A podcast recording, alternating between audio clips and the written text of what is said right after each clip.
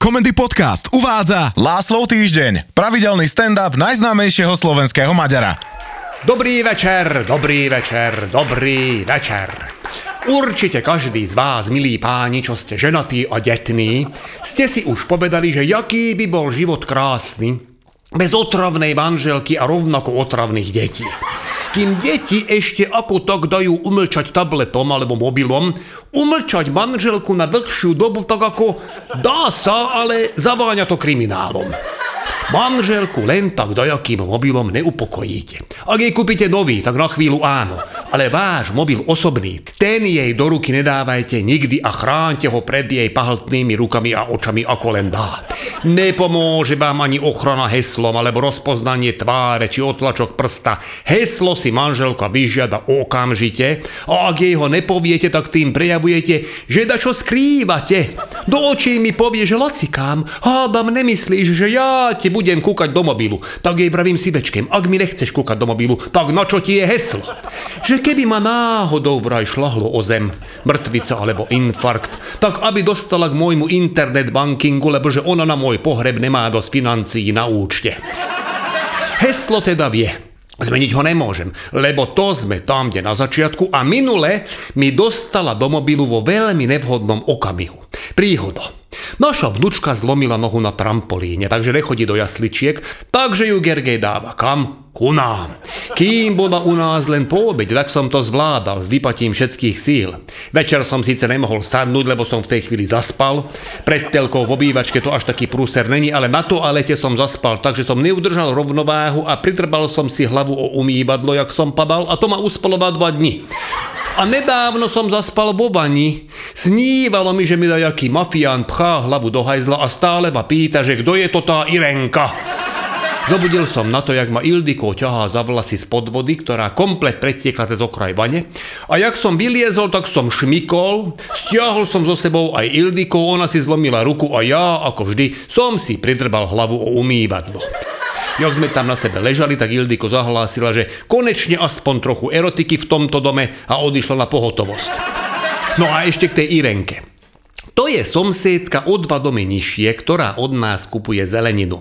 A nastal ten moment v šialenom vesmíre, keď do seba zapadnú také nešťastné udalosti v takom nasledovníku, že to vyústi v obrovské nedorozumenie. Doktor Strange by kúkal. Totiž to, jak som ja bol s tými nervami a silami už naozaj v koncoch, tak som dal mojej vnučke mobil. Že nech si tam kúká fotky, alebo nech si pustí Baby Shark pesničku, len nech už je konečne aspoň chvíľu od nej kľud. Ale ona si našla iné zábavky. Na to, že nemá ešte ani 3 roky, tak objavila v mojom mobile funkcie, o ktorých som ani netušil, že tam sú. A na nevinnú SMS od somsiedky Irenky v znení súrde potrebujem tvoju uhorku moja dcéra odpovedala fialovým srdiečkom a vyškereným smajlíkom. To, že túto komunikáciu našla Ildiko, to už není zhoda okolnosti, lebo ona mi mobil kontroluje sústavne. Napriek tomu, že ho stráži. Jak som zaspal pri telke jedného večera, mi tak nadvihla viečka a ten jebnutý Face ID ma rozpoznal. Hlavne, že keď ja potrebujem rýchlo otvoriť mobil, tak mi načítava ksicht pol hodiny a potom systém vyhlási, že som asi tak do úplne iný. No, Ildiko našla túto komunikáciu medzi mnou a Irenkou, o ktorej som ja ani netušil, že som jej na tú SMS vôbec odpovedal a problém bol na svete. Darmo jej vysvetľujem, že Irenka potrebuje uhorku do šalátu a že to není žiadny metafora. A že prečo jej odpovedám srdiečkom, to si už vôbec nenechala vysvetliť, lebo ja som tušil, že kto je za tým, ale keď som jej to povedal, tak na mňa kukla a že či vraj už o nej naozaj myslím, že je na hlavu padnutá, ak jej tvrdím, že naša dvojročná vnúčka vie SMS-kovať. Dávam malej Mári mobil do ruky, hovorím, ukáž tu do babke, ako ty vieš písať SMS, ona kúka na mňa, potom na mobil, ja keby ho v živote nemala v ruke. A nastala trojdňová tichá domácnosť, počas ktorej mi Ildiko dokonca odmietla variť. Boli to najkrajšie 3 dni môjho života.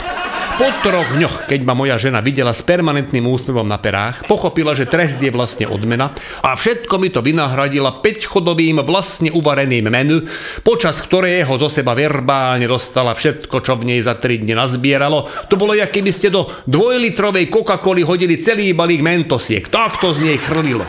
Prvý chod bol huspenina, ktorá vyzerala ako keby ste po obednej špičke pozametali podlahu v závodnej jedálni a potom to celé zabalili do slizu, čo predávajú v Dráčikovi.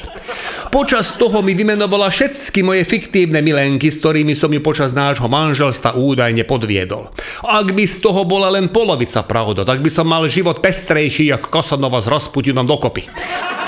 Druhý chod konzomé z kohúto. Tak volá moja žena obyčajný slepačí vývar, odkedy sme navštívili reštauráciu UFO v Bratislave, strašne jej to zalúbilo. Špecialitou Ildiko ale je, že v slepačom vývare není maso.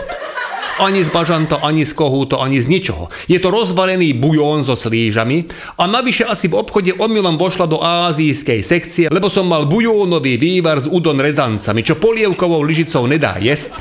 A keď vám do toho ešte niekto nad hlavou vyčítavo nadáva za to, že koľko ona mala nápadníkov a ako ich všetkých odmieta, lebo si ctí svoj manželský slub, tak to máte naštartované na migrénu, ktorá sa rozvinie v plnej kráse pri hlavnom jedle vepšo zelo knedlo. Je v podstate rébus na tanieri. Lebo na prvý pohľad neviete rozoznať, čo je čo. A keď vám už zdá, že ste to odhalili, tak to jedlo ochutnáte a ste tam, kde na začiatku. Lebo všetky tri prvky tohto gastronomického tria chutia úplne rovnako. Konkrétne ako keby ste si na špekáčik natrli zubnú pastu Senzodine Repair and Protect. Vžite do mojej situácie, že plný tanier tohto sajrajtu musíte zjesť s vedomím, že vás ešte čakajú dva chody. Nenápadne naznačujem mojej vnučke, aby mi doniesla barack pálinku. Rukami jej ukazujem, že chcem do seba šupnúť malý pohárik, aby som zohnal tú hnusnú pachuť a viete, čo mi tá malá potvora priniesla? Sirup proti kašlu.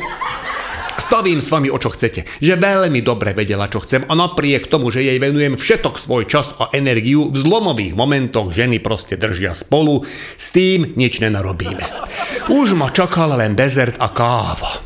Dezert od Ildiko to je niečo, na čo potrebujete väčšiu odvahu, jak ísť operáciu oka do Ružinovskej nemocnice. To už kto si lajsne dneska, neviem to hádam len Šuvadová, tá má tretie oko do zásoby, keby náhodou nevyšlo, tak daj ako von trafi.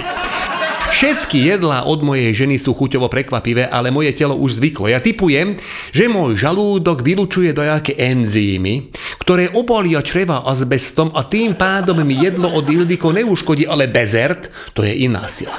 Blíži ku mne s niečím tak farebným, jak obal na platňu Pink Floyd, do toho nasratým hlasom hučí výčitky, v ktorých sa vo veľkej miere opakujú slová vždy a nikdy. Nikdy nepomáham. Nikdy som ju naozaj nemiloval. Vždy myslím len na seba a vždy sa ona musí obetovať. Jediné, čo na dezerte rozpoznávam, je čerešňa na vrchu tej neforemnej hmoty a dozvedám desivú informáciu, že je to podľa receptu jej mamy a že nech neopovážim to kritizovať alebo sa pri konzumácii nemiestne tváriť. Rozhodujem, či mám čerešňou začať alebo končiť. Dávam ju do úst. Už bola namočená do toho ekrazitu, takže to zabilo jej prirodzenú chuť a dostávam prvý signál, že ako asi tak bude chutiť zvyšok taniera. Ak olomovský sireček vonia a chutí jak olomovský sireček, tak áno. Není som nadšený, ale dáva to logiku. Ale ak tak vonia a chutí ružovo-fialový piškótovo-šlahačkový koncentrát, tak to proste telo odmieta prehltnúť snažím spomenúť na to, čo príjemné, čo som zažil a zároveň si ako vypnúť chuťové receptory. Vybavila mi spomienko na thajskú masáž, kde mi masérka hmírila rukami nebezpečne blízko bimbasa. Potom som spomenul, jak tá thajka vyzerala a úsmev mi z tváre zmizol. V ústach cítim niečo ako cukrovú vatu napustenú diavou. Tá masa mi husne v ústach a nedá sa prehltnúť, jak keby som si do papule nastriekal purpenu. Začínam dusiť a ondlievam. Posledné, čo počujem, je veta, že ešte si mi stále nevysvetlil tú Irenku, ty zvrhlík. Neviem, koľko som bol v bezvedomí, ale keď som prebral, tak nado mnou stála moja žena a vysvetľuje mi, ospravedlňujúco, že miesto cukru dala do cesta asi šumienku, ale že aj tak je to moja vina, lebo že ju celý čas stresujem a ona v tomto dome nemá kľud. Stále mi ťažko dýcha. Zachránila ma moja vnúčka, ktorá mi replikou Tórovho kladiva pridrbala po chrbáte a mne vyletela zhrtanú kvostka z tej čerešne rovno do oka mojej ženy a zapadla jej medzi bielko a viečko. Fakt neviem, kto píše scenár môjho života, ale ak je to pán Boh, tak si musel predtým urobiť riadny mix LSD a nejakých hríbikov, lebo toto by nevymyslel ani symbiot Tarantína a Woodyho Allena. Každopádne 5-chodový rituál som prežil a po výplachu žalúdka a očistnej procedúre som sa s tlakom ako tak dostal pod 170. Vám všetkým želám, aby ste dokázali so svojimi polovičkami žiť minimálne v takej symbióze, aby boli aspoň pár hodín denne ticho a aby vám varili len v prípade, ak to vedia. Teším na vás opäť o týždeň. Bison, látášro.